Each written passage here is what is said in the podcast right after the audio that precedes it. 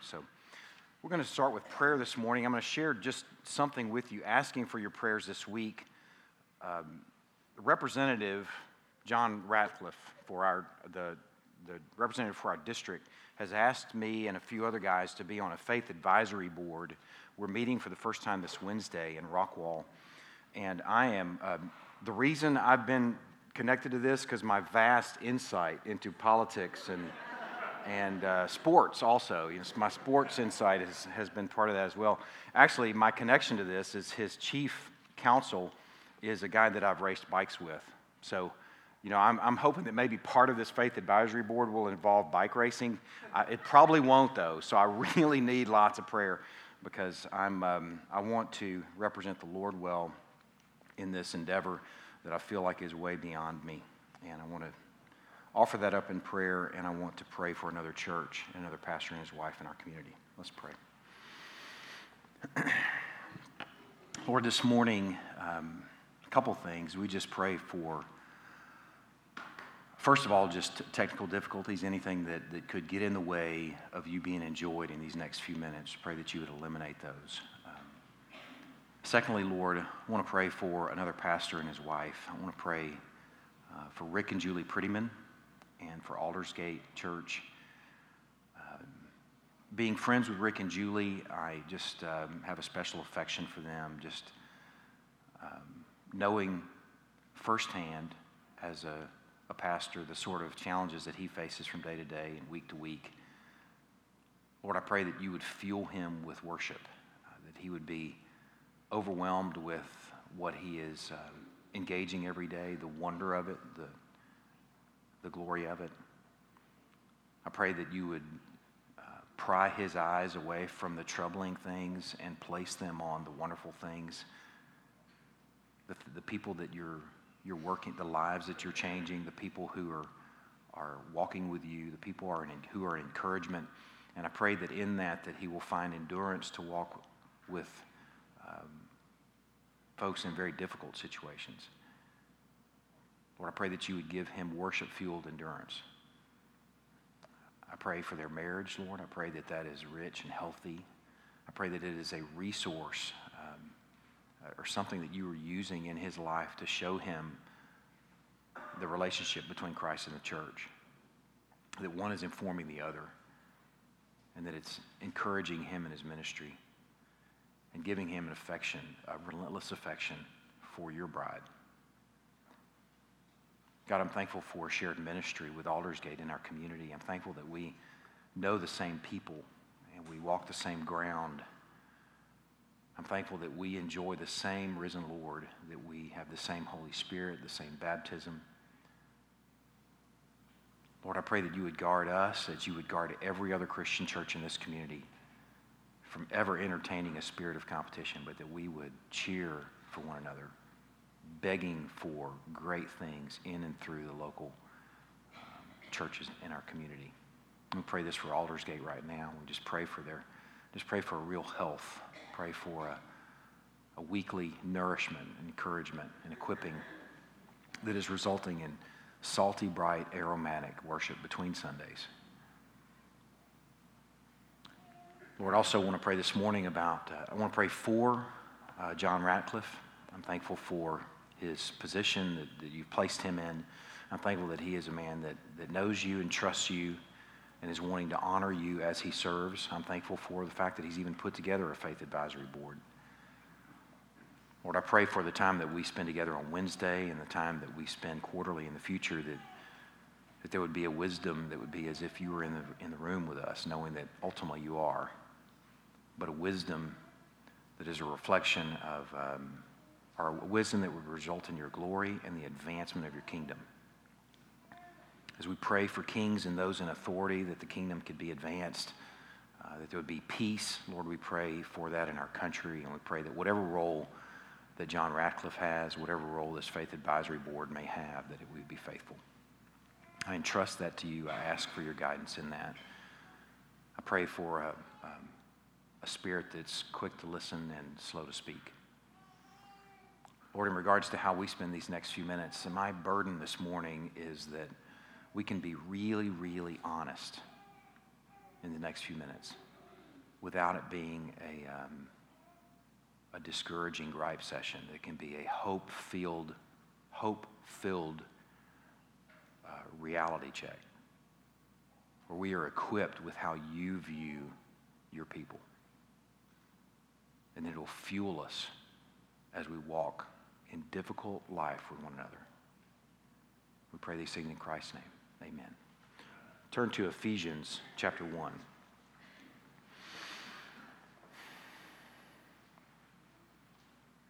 Let me get there myself.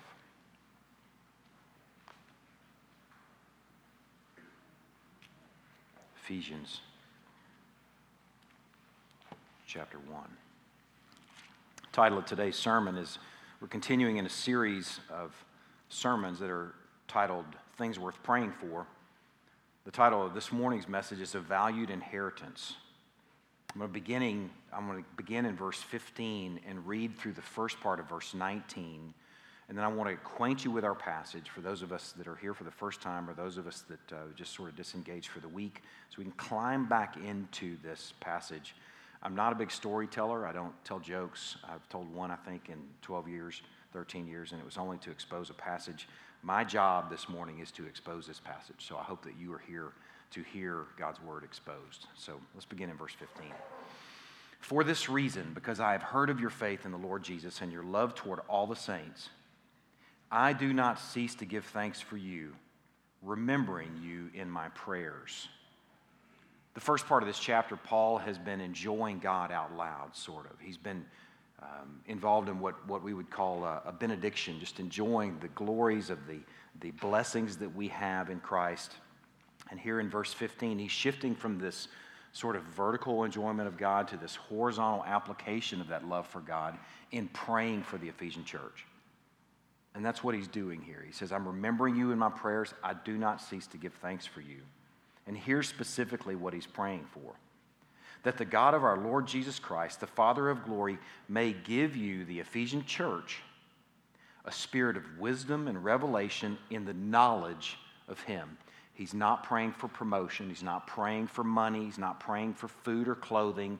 He's not praying that they will be, have favor with God and man. He's not praying that somebody will get well. He's praying for knowledge. He's praying that this church will know God specifically. And the word he uses for knowledge there is a word that's epignosis, which is a big word that could almost mean experience God. He's praying that they would experience God. That he would give you a spirit of wisdom and a revelation in the knowledge or the experience of God, having the eyes of your hearts enlightened to three things. It's a very linear passage. You got to love how linear Paul is.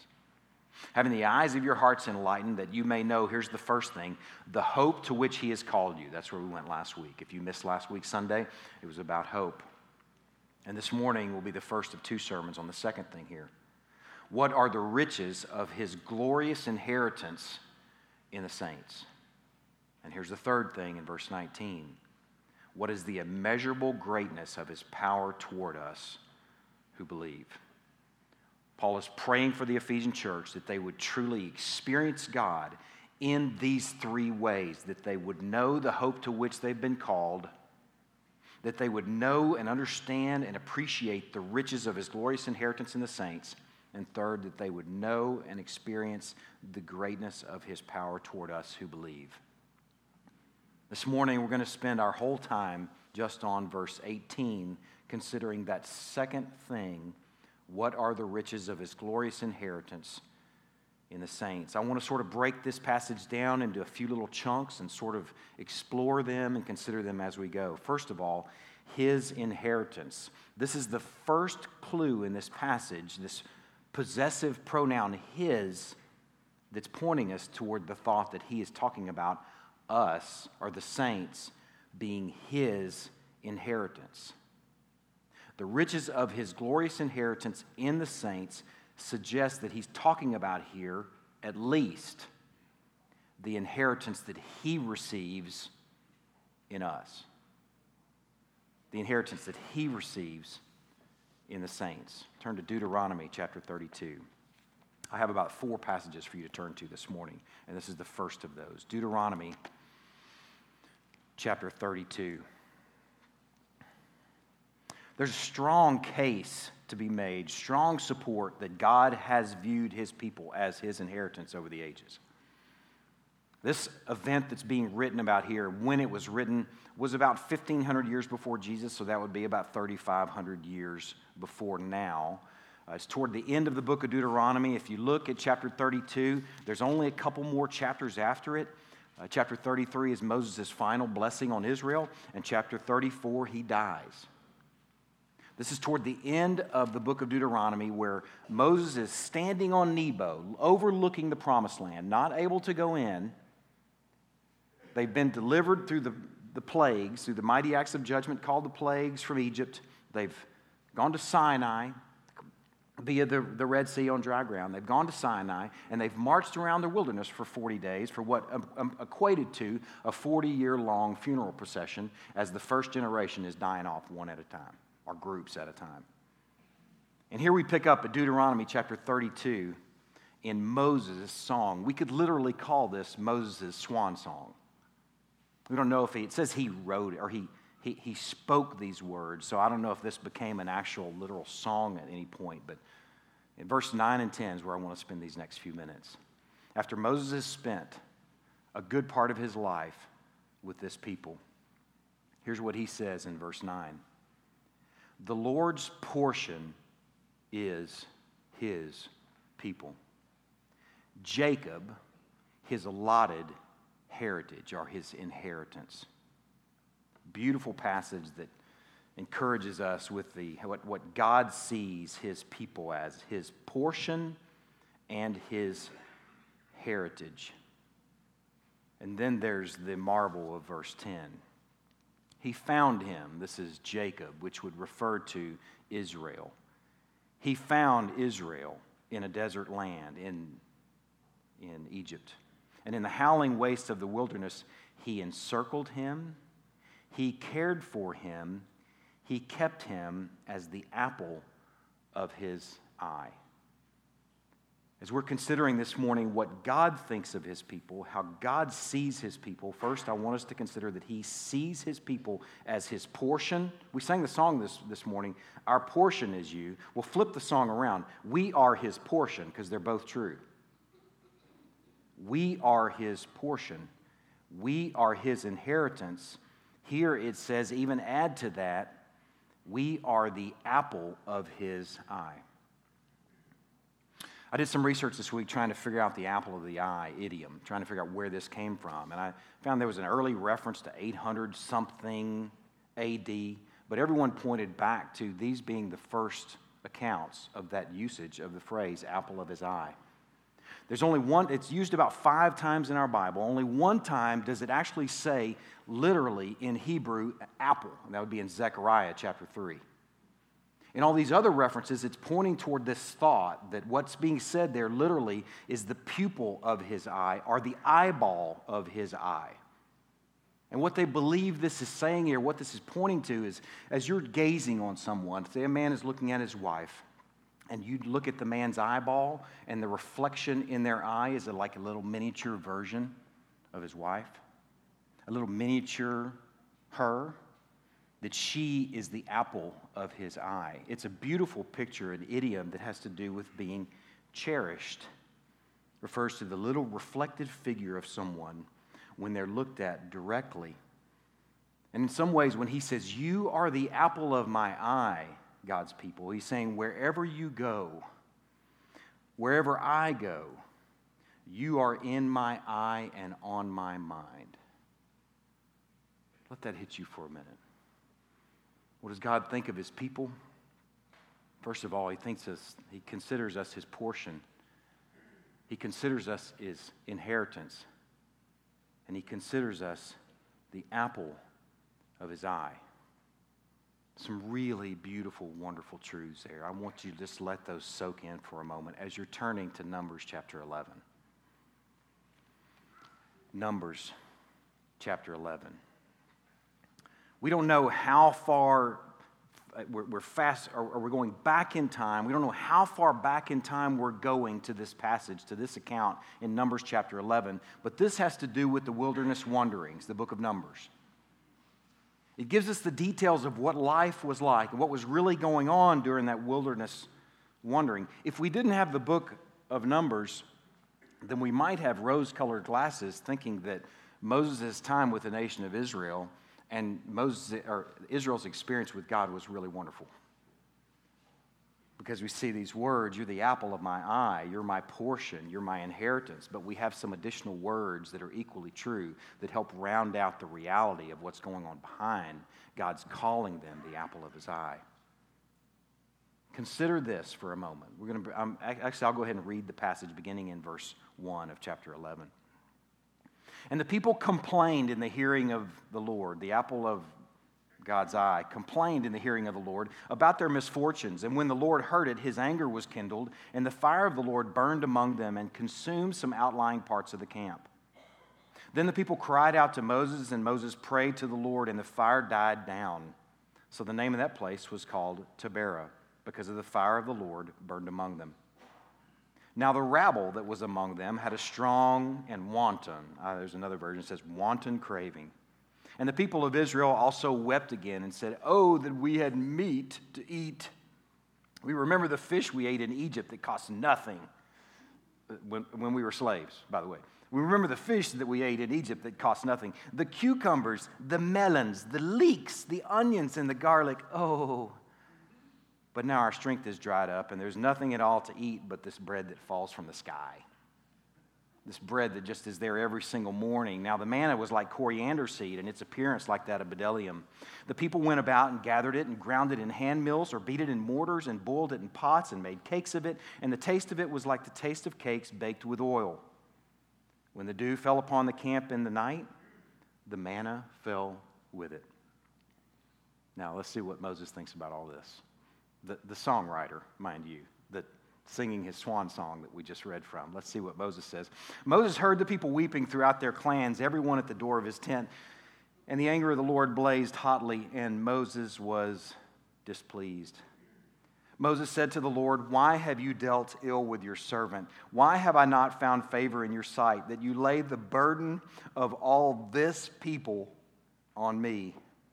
Did I conceive of this people? Did I give them birth that you should say to me, Carry them in your bosom as a nurse carries a nursing child to the land that you swore to give to, give to their fathers? Where am I to get meat to give to all these people? For they weep before me and say, Give us meat that we may eat. I'm not able to carry all this people alone. The burden is too heavy for me. If you will treat me like this, kill me at once.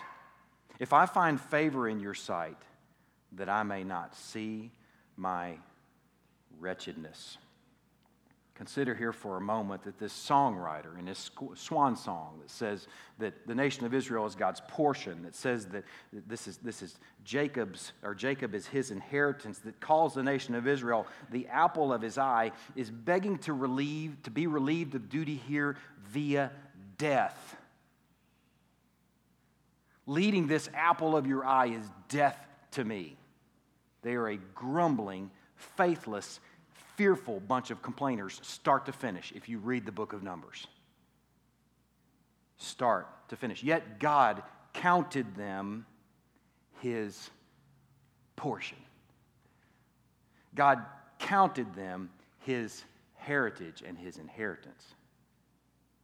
And God called them the apple of his eye. Maybe this is just Old Testament stuff. Let's look over to 1 Peter chapter 2, verse 9. This will be an encouraging passage for you. We can think for a moment that maybe things are really different now. 1 Peter chapter 2. Turn over here. We're going to see some, some more support for God viewing his people as his inheritance.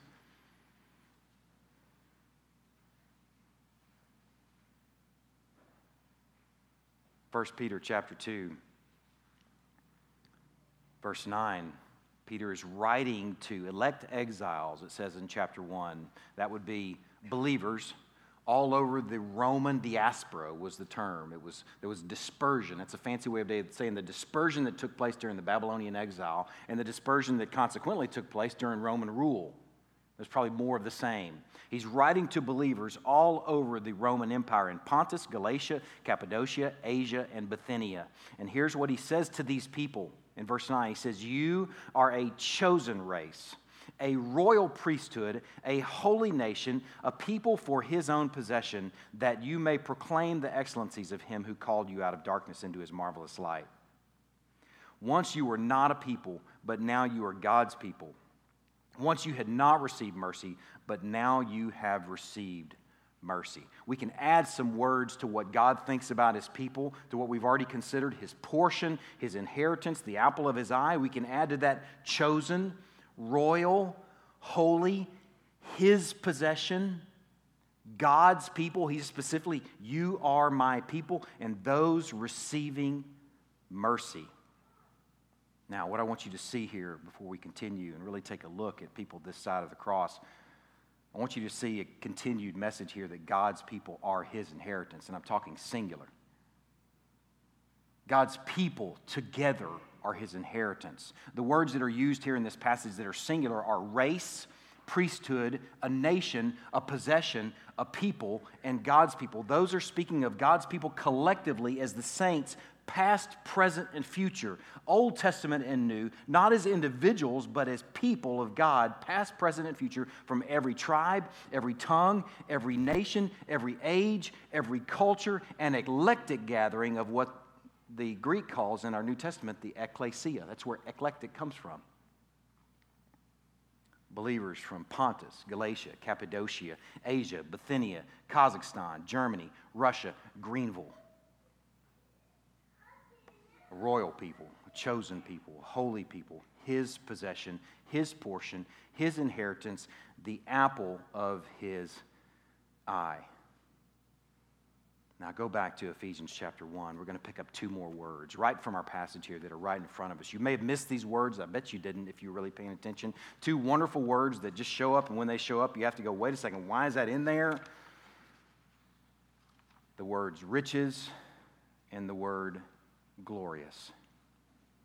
That you may know, he's praying, that you may know what are the riches of his glorious inheritance in the saints. Riches and glorious could be added to the list of words that we've gathered so far of what God sees in his saints. This is the portion of the sermon that I've been really nervous about. Because I want to be really honest with you in these next few minutes. These aren't words that I would always use about you.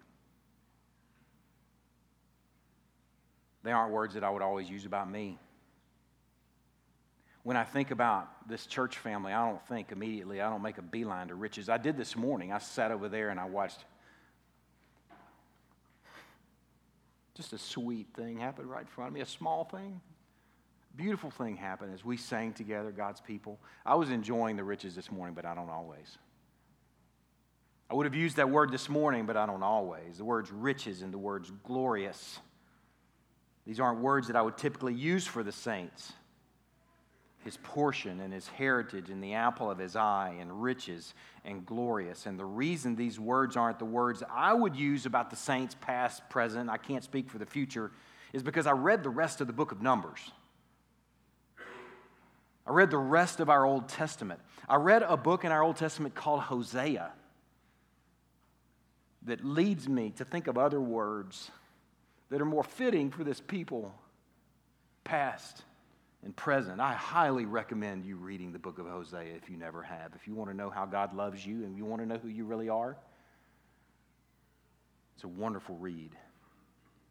The reason these words aren't the words that I would naturally use, the words riches, the words glorious, the apple of his eye, is because I know me and I know you. We are a fragile bunch. We're a frail bunch. We're fickle. We're inconsistent. We're fearful.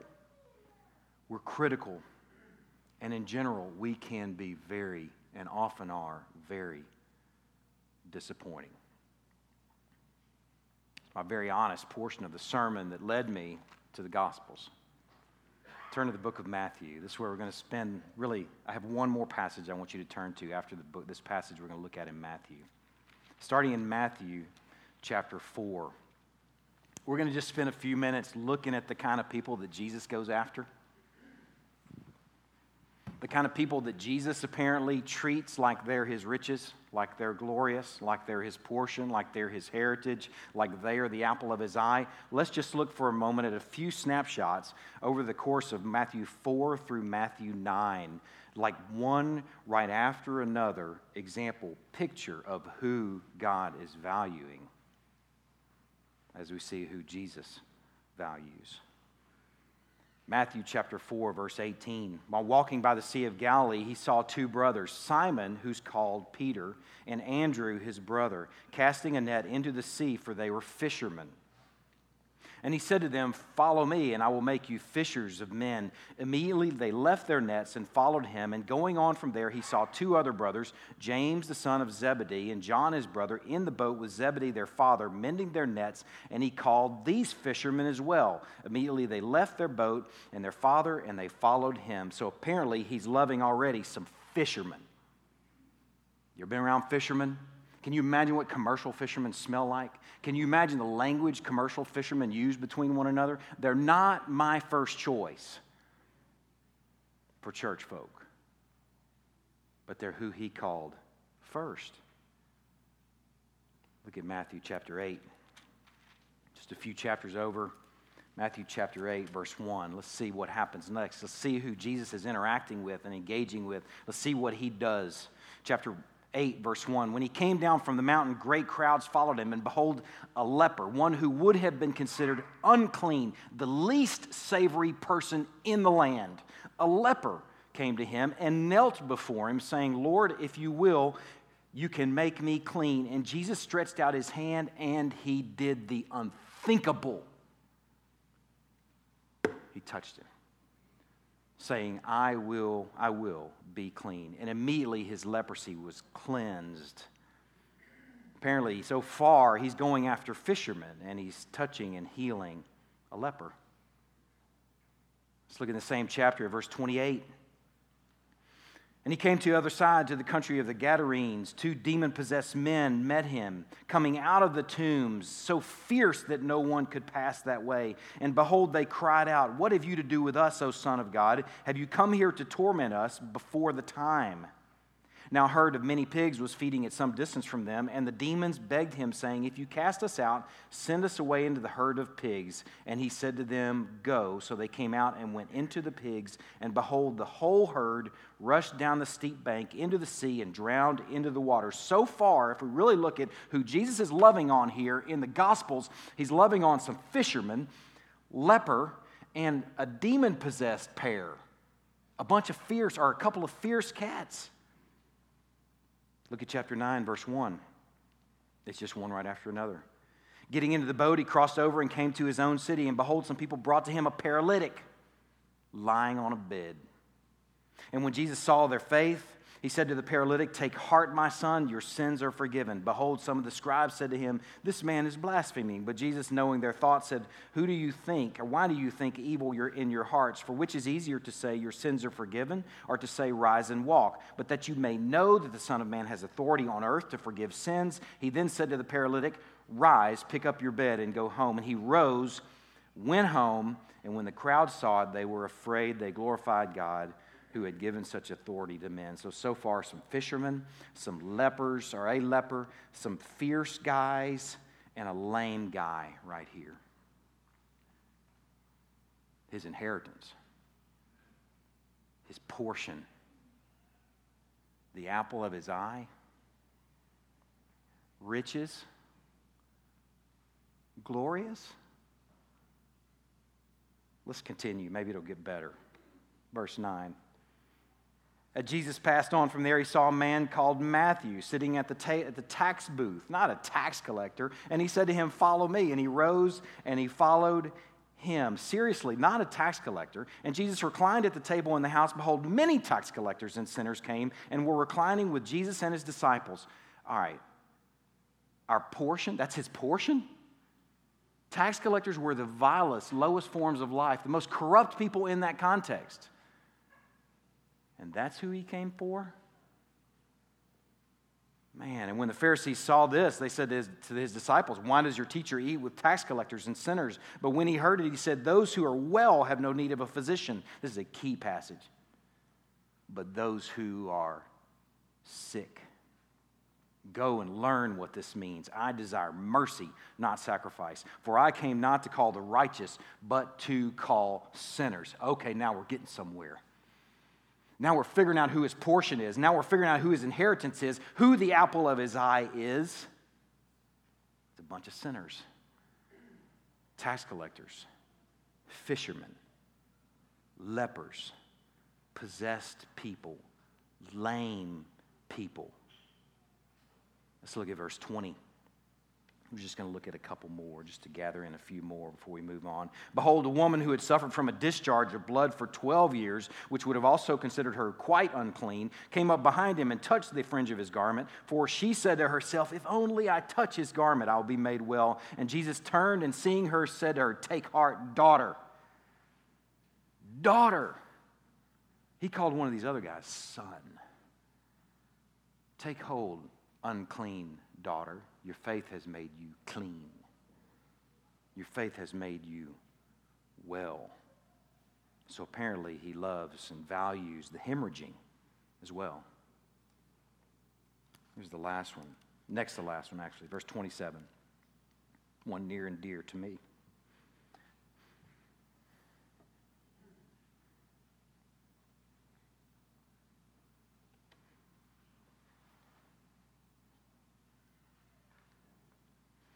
As Jesus passed on from there, two blind men followed him, crying aloud, Have mercy on us, son of David. When he entered the house, the blind men came to him, and Jesus said to him, Do you believe that I am able to do this? And they said to him, Let's see what they said. Yes, Lord. And he touched their eyes, saying, According to your faith, be it done to you. And their eyes were opened.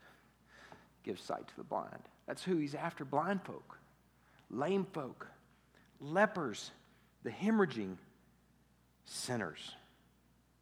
Let's look at this last one in verse 32, since just one right after another, like a machine gun example in verse 32. As they were going away, behold, a demon oppressed man who was mute was brought to him. And when the demon had been cast out, the mute man spoke and the crowds marveled, saying, Never was anything like this seen in Israel. I'm thinking at this point, I'm not sure why this is so foreign. I'm not sure why they're saying never has anything been seen like this in Israel, because God had been loving his people this way for 1,500 years by that point. It should have been familiar. Oh, well, there he goes again, loving the lame, the least desirable, the tax collectors, the sinners, the lepers, the blind, the hemorrhaging Man, the fierce.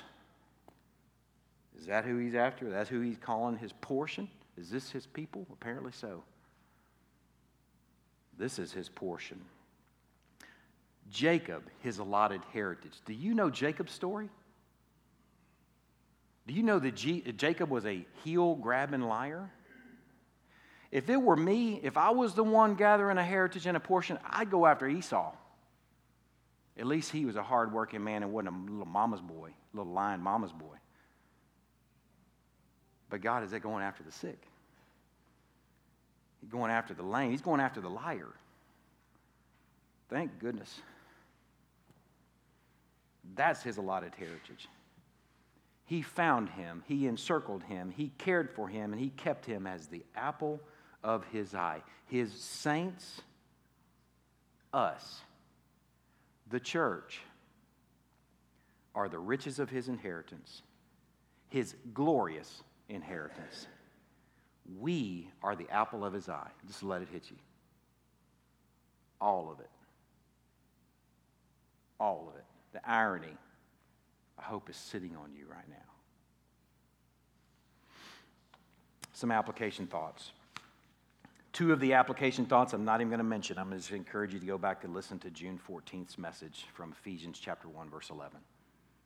Beautiful applications when you begin to see yourself as whose you are, when you begin to see yourself as belonging to Him. I only have one application point this morning, but I'm going to spend a few minutes on it. And it really comes in the form of a question. A real honesty. I prayed real honesty this morning. Knowing his love for the saints, knowing his investment of the saints as his inheritance, knowing the price paid to redeem the saints, knowing that the saints are referred to as his riches, as glorious, and the apple of his eye, how do you feel about the saints? What do you think of church? That's where I was leading this whole time this morning. What do you think of church? I'm talking real people. I'm not talking in a figurative sense. I'm not talking metaphor. I'm talking what do you think about your church? If God calls this church his inheritance, his portion, the apple of his eye, the saints, if he considers us his riches and glorious, what do you consider us? Do you love the church like this? Do you aspire to love the church like this? Do you want to love the church like this? If we are to grow in God's likeness, then we should grow in our love for his glorious investment so that we too treat the saints like riches. So that we too consider the church the apple of our eye, the little bitty thing that's always reflecting in view because it's always in view. Now, for the very honest thought. If you can't or don't consider the church the apple of your eye, if you can or don't, don't consider it your riches and glorious, maybe it's because of disappointment. The saints have disappointed me. Uh, it's be a very honest and vulnerable time. Have disappointed me more times than I can count. God's people have disappointed me as one of your pastors more times than I can count. I shared a few months ago that I've grown to the point of being suspicious to my shame. The Lord's helping me with that, by the way. But I grew to the point of being suspicious. I'm not there now. But at times I've been so disappointed and so hurt and so wounded that I do two things I insulate and I isolate. I insulate myself from you and I isolate myself from you. To my shame. Post traumatic stress syndrome or PTSD or whatever the acronym is, you know, it comes from the enemy or it can come from somebody abusing you and come from folks that you really love too and who love you. Maybe it's because we are so vulnerable and open to one another that we can have so much pain between one another. So, disappointment can lead to us devaluing the church instead of growing in our love and affection for the church. And if you're like me, you might just insulate your people or insulate yourself from people that you know are mad at you instead of loving them. If you're like me, maybe you isolate yourself from people who are mad at you because it's just easier to be by yourself. Disappointment can lead to devaluing the church. And just a few thoughts here on why that might happen.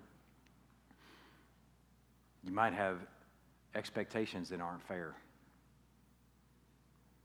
The reason I read all these other passages about the realities of lepers and sinners and tax collectors and fishermen, the reason I mentioned this reality about Jacob, a heel grabbing liar, the, mention I, the reason I, I read from Numbers chapter 11 where Moses is saying, Shoot me now, so that we could adjust our expectations of God's people. Are you expecting of church a bunch of fixed folk?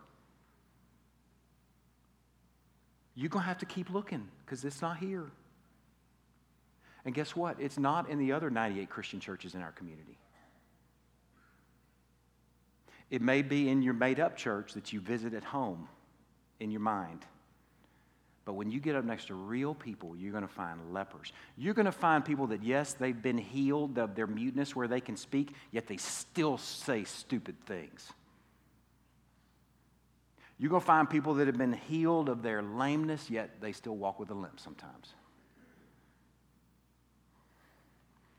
You're going to find people that have been healed of their blindness, yet they're going to still walk at times like they're blind. Man, what are your expectations? If you're expecting a bunch of finished works in those that you gather with, man, you're going to be forever disappointed. Or and or. Another question is what do you do with your anxieties? The last few years, I've been acquainted with anxiety for the first time in my life. Was ministering to, to, to someone dear to me that was going through these anxiety things that were inexplicable to them.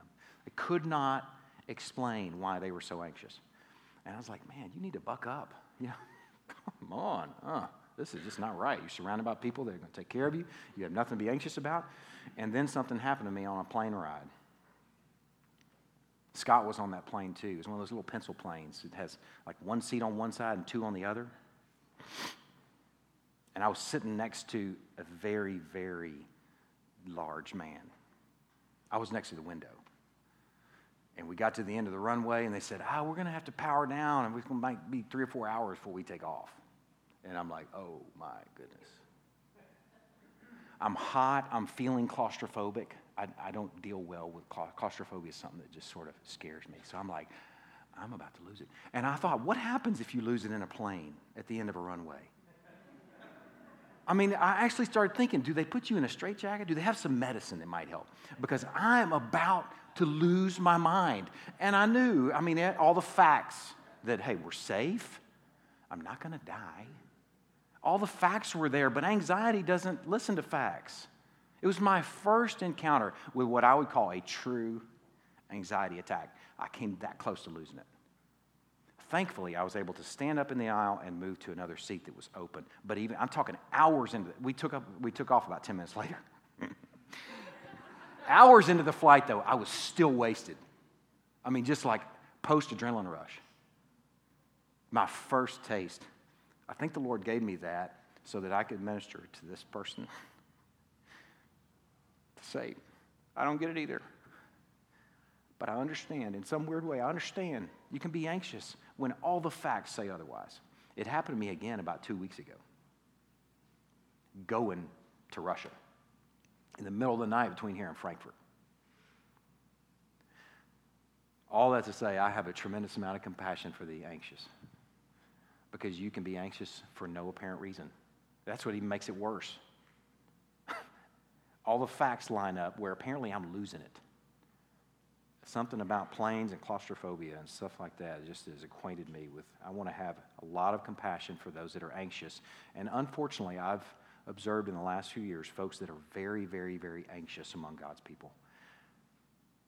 All the facts I know, and I bet they know, but yet they're still anxious when they show up for corporate gatherings, a place where I'm most at ease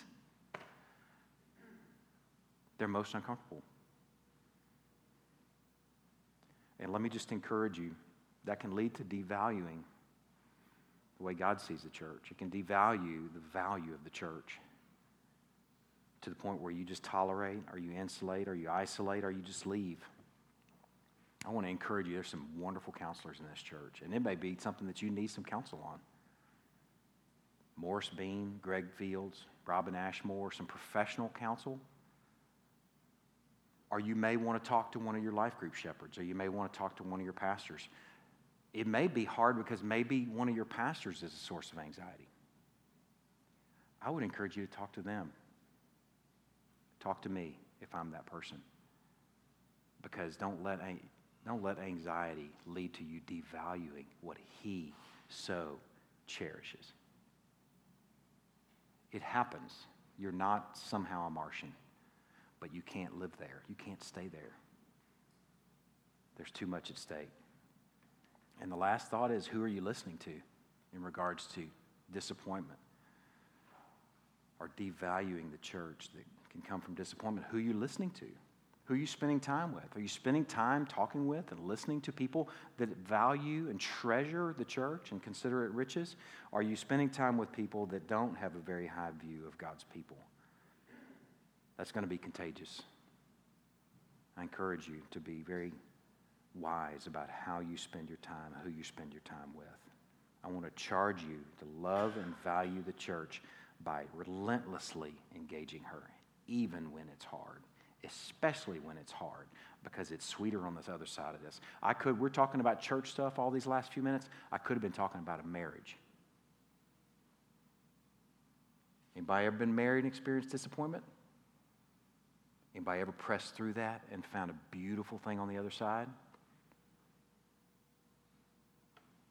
Or an or, because it's happened more than once. Not more, more than one marriage, just one marriage but or and or. If I had another arm, I'd stick it up. Man, I encourage you, press on in that. The other thing that might lead to devaluing the church or might be part of devaluing the church would just be distractedness. Just a brief thought on this just distractedness. Placing excessive value on other things can lead to devaluing what God values. If church gets your leftovers and church gets the only surplus energy, if you have any surplus, then you're undervaluing what God calls riches and what He calls glorious and what He calls the apple of His eye. He gave His best for the saints, and in response, we should give our best to one another. Knowing how He loves the saints must affect how we love the saints. If your love for the saints is damaged by disappointment, then thank your God that His love for you isn't damaged when you're a disappointment. If your value of the saints, as you take this stock of it, is way down the list, then I encourage you to be equipped today to repent and to respond with real change.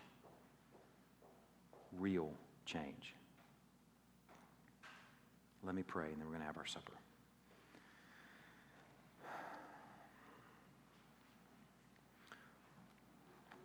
Lord, I needed this message. I'm so thankful that you place such value on us.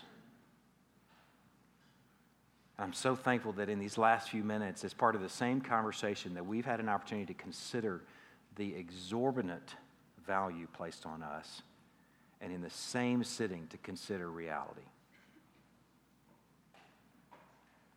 God, I pray that we can keep both things in view.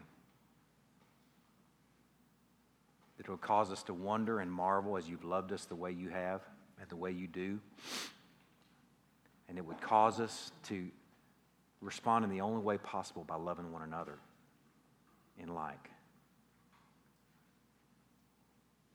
God, I'm so thankful that you go after lepers, blind, deaf, mute, lame, sick, hemorrhaging tax collectors, the smelly fishermen.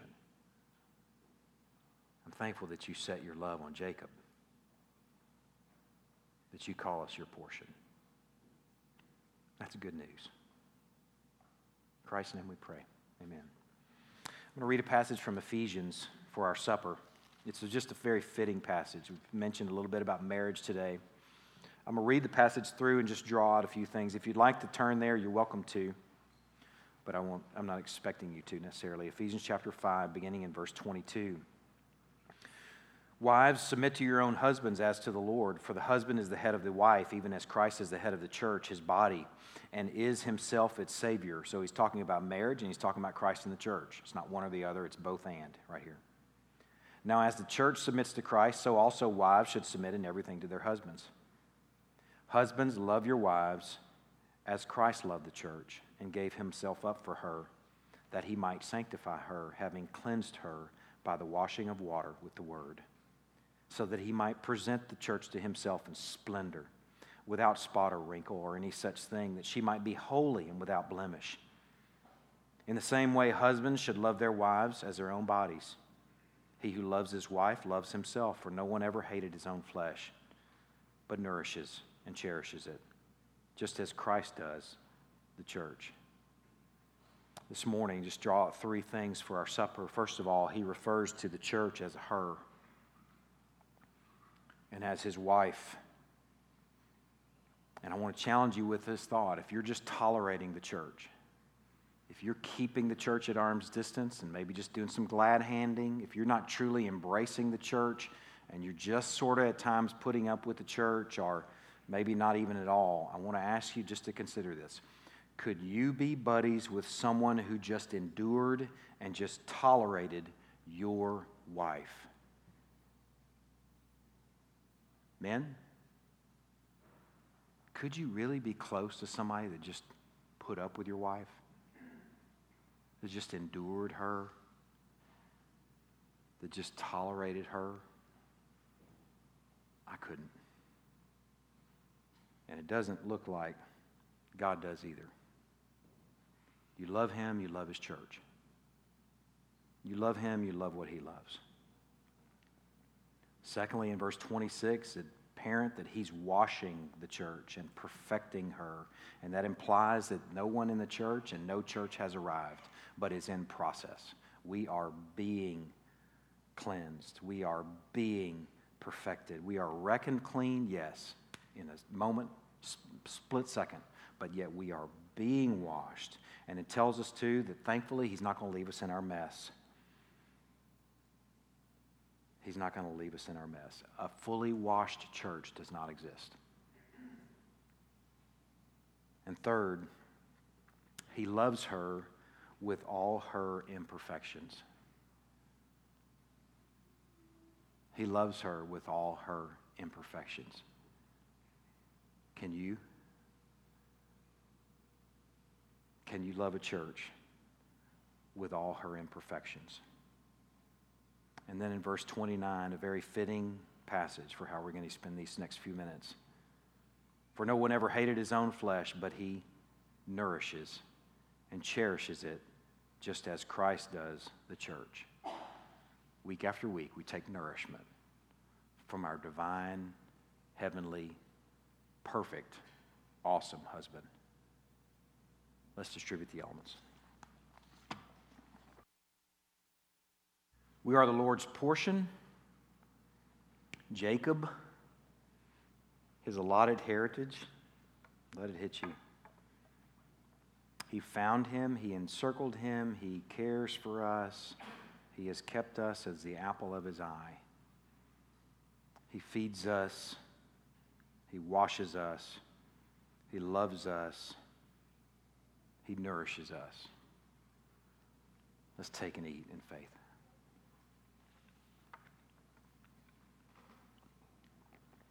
Take and drink, enjoying his nourishment. God, we are thankful for this amazing husband. We enjoy you today. In Christ's name we pray. Amen. Let's continue in song.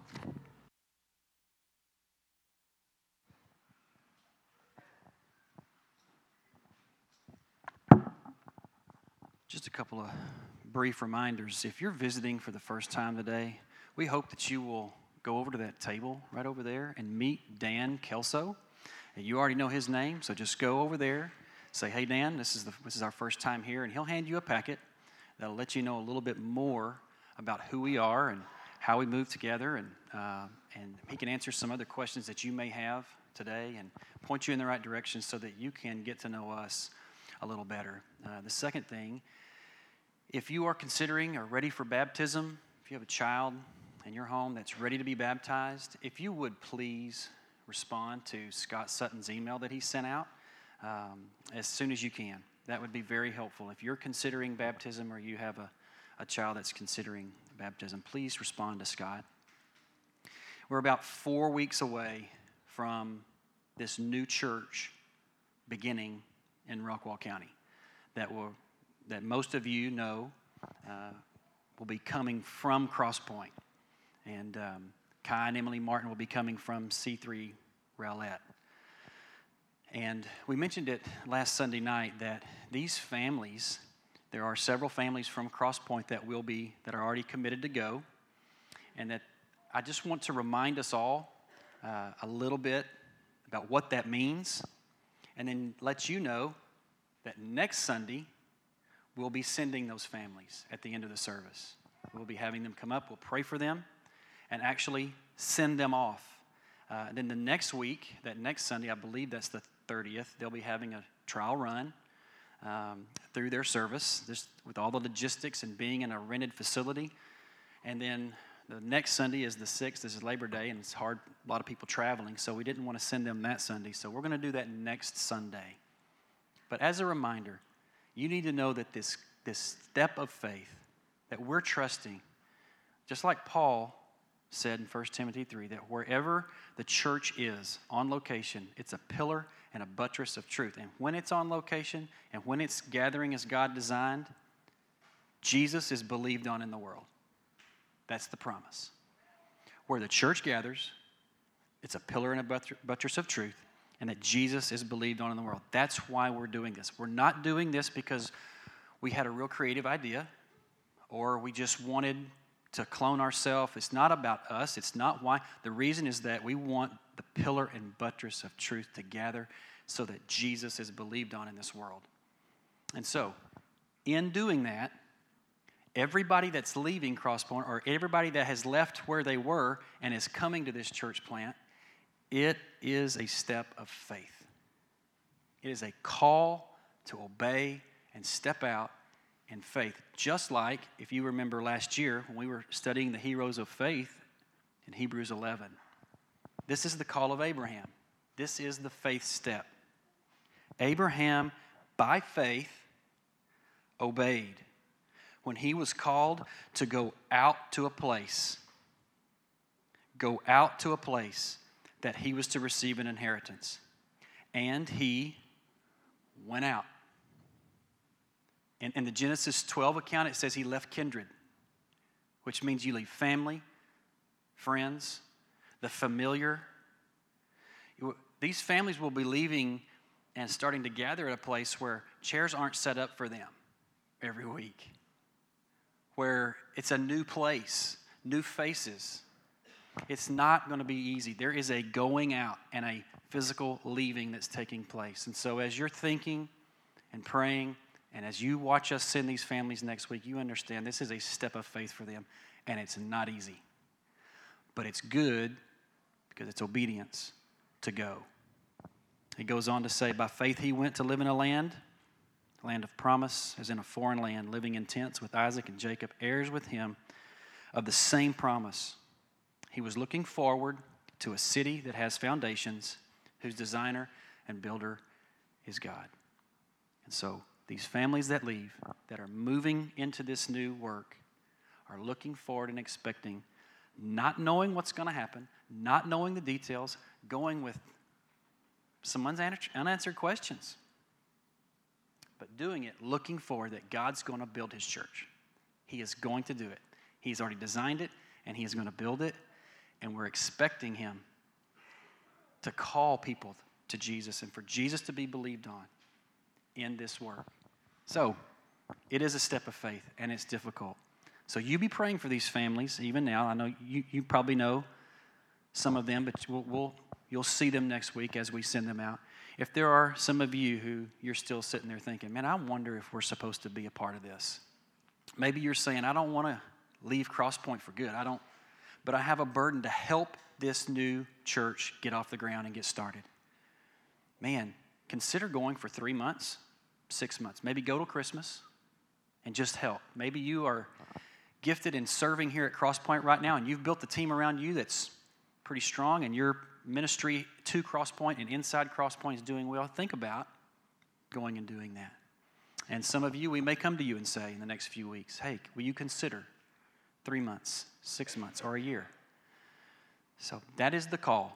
We're not being creative, we are stepping out in faith to be obedient. And we look forward to next week sending these families out. And if you have any questions about that, please stop me today about the new church, the new work, what it means to go for three months or six months, come talk to me, please. And if you're a visitor, please go over here and meet Dan. Y'all stand, and I'm going to pray, and I will dismiss us in prayer.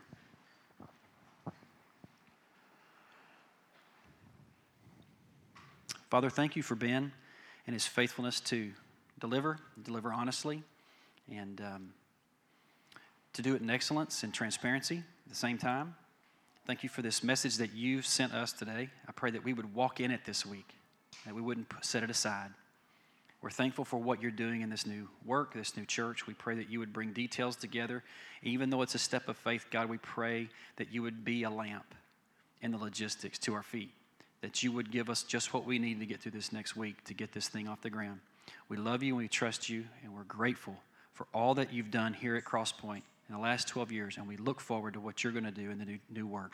It's in Jesus' name that we pray. Amen.